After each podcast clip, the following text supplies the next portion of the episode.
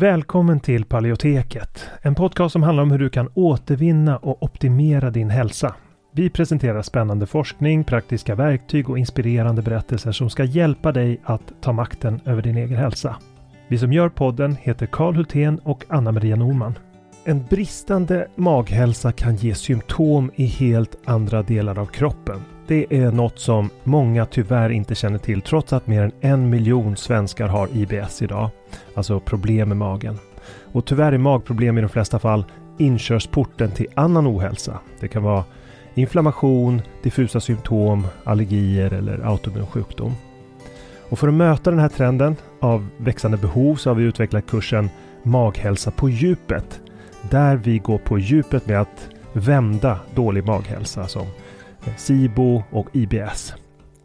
Och det här är viktiga delar av kursen som vi talar om och den senaste forskningen på de områdena. Och vi djupdyker i vad forskningen säger om de senaste naturliga terapiformerna, kostmetoder, kosttillskott, probiotika och så vidare. Och kursen den kickar igång fredagen den 3 maj och har 4 olika faser och 3 frågestunder live. Och dessutom har vi olika resurser och guider att ladda ner från kursplattformen. Så du kommer få lära dig allt om hur du kan använda kosten som en väg till läkning. När, var och hur du kan använda olika kosttillskott och probiotika.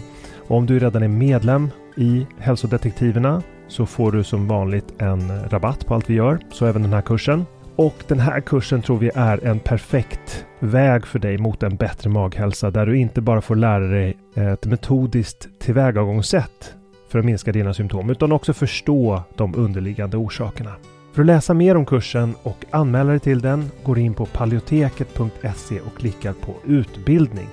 Eller klickar dig vidare från länkarna i podcastbeskrivningen. Så varmt välkommen till Maghälsa på djupet. Vi ses där när kursen startar den 3 maj. Innan vi kör igång med dagens tema vill jag påminna om att den här podcasten har ett utbildande syfte och inte utgör medicinsk rådgivning. Nu kör vi!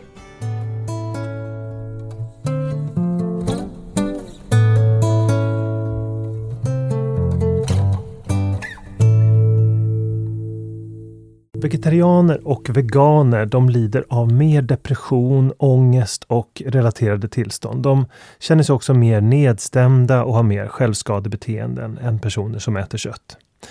Det visar en systematisk genomgång av forskningsläger som publicerades i april i år, 2020. Men frågan är varför? Varför vegetarianer mår sämre? Den här nya studien som kommit i år, den omfattade 160 000 deltagare från 18 observationsstudier från olika delar av världen. Och syftet var att undersöka just sambandet mellan vegetarianism och depression, ångest och mental ohälsa. Och sammanfattningsvis kan man säga att 11 av studierna visade att de som undvek att äta kött mådde psykiskt sämre. Och 4 av studierna visade inte något entydigt samband och 3 av studierna visade att de som undvek kött hade bättre mental hälsa. Men studierna som ingick i urvalet rankades också i form av metodologisk kvalitet. Och de som rankade högst gällande den här kvaliteten visade att risken för depression och ångest var signifikant högre hos vegetarianer och veganer. En majoritet av studierna och särskilt studierna med hög kvalitet visade alltså att de som undvek att äta kött hade signifikant högre frekvens av depression, ångest och självskadebeteenden. Och författarna skriver i slutsatserna att det inte är möjligt att rekommendera en vegetarisk kost som en väg till bättre mental hälsa. Men kan det inte vara så att undvikande av kött helt enkelt bara är en beteendemässig markör för sämre mental hälsa? Det måste väl inte finnas ett orsakssamband bara för att vi ser en korrelation? Nej, det är riktigt. Bara det här faktumet att vegetarianer har sämre mental hälsa betyder inte per automatik att det finns ett orsakssamband med kosten. Det är ett vanligt misstag att dra sådana slutsatser. Och jag har tidigare skrivit om det och varit kritisk mot att man drar för långtgående slutsatser av observationsstudier. Och även i det här fallet så behöver man vara försiktig med att göra just det. Men det kommer aldrig att göra sådana kliniska studier av hög kvalitet alltså på inverkan av vegetarisk kost på långsiktig mental hälsa därför att det inte skulle godkännas i etikprövning. Och dessutom skulle studietiden bli för lång. Vi kommer snart komma till varför. För det är så att misstankar om ett orsakssamband kan stärkas och argumenteras för om det finns annan forskning som kan förklara en trolig mekanism. Och i det här fallet så finns det starka argument för ett orsakssamband som har med näring att göra. Det är nämligen känt att de som inte äter kött, alltså vegetarianer och veganer, de har brist på näringsämnen som är viktiga för hjärnans funktion. Den senaste tidens forskning har visat att vegetarianer och veganer ofta lider av en eller flera näringsbrister av exempelvis B12, D-vitamin, omega-3 från animaliska källor som EPA och DHA, kalcium, järn och zink. Och det här har visats i en lång rad studier som jag länkar i anteckningarna till det här poddavsnittet. De här studierna visar att vegetarisk kost är kopplad till sämre generell hälsa med högre incidens av cancer, allergier och psykisk sjukdom samt större behov av vård och sämre livskvalitet. Och studierna konstaterar bland annat att vegetarisk kost inte kan betraktas som säkert för barn på grund av risken för näringsbrist. Det är något som borde uppmärksammas mer i dessa tider av förespråkande av köttfria måndagar på våra skolor exempelvis. Studierna konstaterar också att vegetarianer behöver ta kosttillskott för att skydda mot välkända näringsbrister och att veganer exempelvis löper ökad risk för benbrott på grund av näringsbristen som de får. Och för att ta några exempel på näringsämnen som är viktiga för hjärnan och som vegetarianer har brist på, så är några av de främsta exempelvis B12. Den här vitaminen är väldigt viktig i en rad cellulära mekanismer i hjärnan, exempelvis energiproduktion, reparation av skador, metylering och syntes av neurotransmittorer och signalmolekyler. Och det är känt att brist på B12 leder till kognitiv nedsättning och hjärnskador som kan vara permanenta. Det är ett exempel. Ett annat exempel är fiskolja. Det har länge varit känt att brist på fiskolja i form av EPA och DHA, alltså från animaliska källor, inte omega-3 från vegetabiliska källor, att brist på de här fettsyrorna kan orsaka depression och att kosttillskott rent av kan hjälpa i vissa fall. Så omega-3 från animalier är avgörande för normal hjärnfunktion och utveckling. De ingår i neuronens membran och påverkar hur nya neuron kan bildas och hur de befintliga fungerar. Och slutligen D-vitamin. Brist på D-vitamin är också kopplat till en rad psykiatriska tillstånd som schizofreni och autism exempelvis. Vi vet också att D-vitamin kan aktivera och avaktivera enzymer i hjärnan som är involverade i syntes av neurotransmittorer och nervtillväxt. Och från djurstudier så vet vi att D-vitamin skyddar nervceller och kan minska inflammation exempelvis. Så det här var bara några exempel på vanliga näringsbrister som påverkar hjärnan väldigt konkret.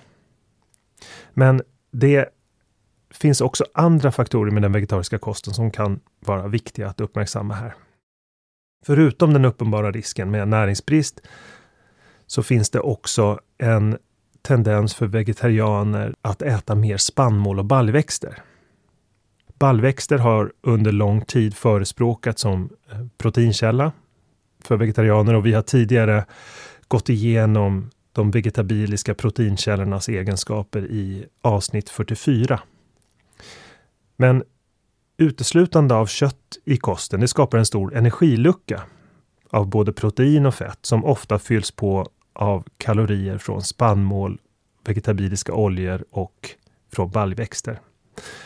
Och de här råvarorna, de innehåller saponiner, lektiner, enzymhämmare, fertinsyra och andra ämnen som kan försämra matsmältningen, som kan irritera tarmen och som kan skapa inflammation. Exempelvis soja är bland de mest proteinrika baljväxterna och den ingår ofta i vegetarisk eller vegansk kost. Men tyvärr så innehåller ju soja också hormonpåverkande växtämnen som kan orsaka störningar i kroppen och som riskerar att orsaka överkänslighetsreaktioner som försämrar maghälsan i sin tur. Överkänslighetsreaktioner mot soja är bland de vanligaste allergierna. Slutligen finns det också ett nära samband mellan hjärnan och tarmen som är viktigt att komma ihåg här. Det finns alltså en dubbelriktad kommunikation mellan hjärnan och tarmen som brukar kallas för tarm-hjärnaxeln eller gut-brain axis. Särskilt mellan delar av hjärnan som hanterar emotionella och kognitiva funktioner finns samband, och det finns nya forskningsrön som kunnat fastslå ett samband mellan tarmfloran och hjärnans funktion, exempelvis dysbios, alltså obalans i tarmfloran, och problem med matsmältningen, IBS, har kunnat knytas till ångest, depression, autism och andra psykiatriska sjukdomar. Magbesvär vet vi idag kan orsakas av kostfaktorer som är mer rikligt förekommande i den vegetariska kosten i form av exempelvis vissa fibertyper, mejeriprodukter och glutenspannmål. Men det finns också ett nära samspel mellan hjärnan och magen där förhöjd ångest och stress faktiskt kan orsaka försämrad miljö i magen, så det här är ett dubbelriktat samband. Nu tänkte jag börja runda av, men för att sammanfatta vad vi har talat om idag och vad den här nya studien har kommit fram till, så är det att en ny systematisk genomgång av forskningsläget från i år visar att vegetarianer och veganer har sämre mental hälsa. De har mer depression, ångest och självskadebeteenden. Och studier visar också att personer som undviker att äta kött drabbas av näringsbrister i högre grad, exempelvis B12, D-vitamin, omega-3, kalcium, järn och zink, och att flera av de här näringsämnena har viktiga funktioner i hjärnan. Brist på dem är tydligt kopplad till psykisk ohälsa. För lite kött i kosten orsakar också ett ökat intag av spannmål och baljväxter exempelvis, som kan försämra matsmältningen och maghälsan. Det kan irritera tarmen och skapa inflammation. Och det har länge varit känt att inflammation i tarmen också kan försämra den mentala hälsan. Sammanfattningsvis så kan man säga att den vegetariska kosten tycks ha en ogynnsam inverkan på hjärnhälsan. Och om du lider av de typer av psykisk ohälsa som vi har talat om idag, så kan det vara värt att se över kosten och verkligen se till att få i dig exempelvis de näringsämnen som vi talat om idag i form av B12, D-vitamin och fiskolja. Tack för idag!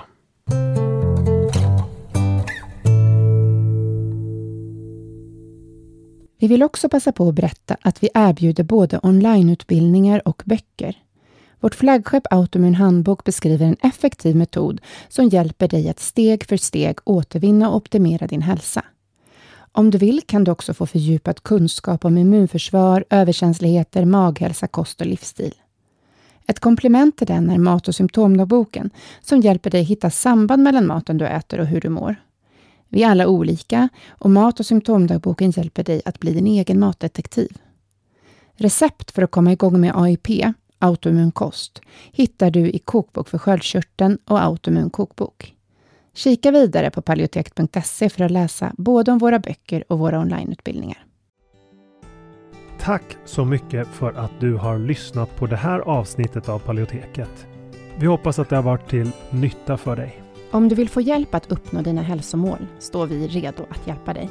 Vårt medlemskap Hälsodetektiverna är en gemenskap online där du träffar likasinnade, får hälsoinspiration hela året och kan ställa frågor direkt till oss på våra medlemsseminarier. Nu under våren startar också 2 onlinekurser.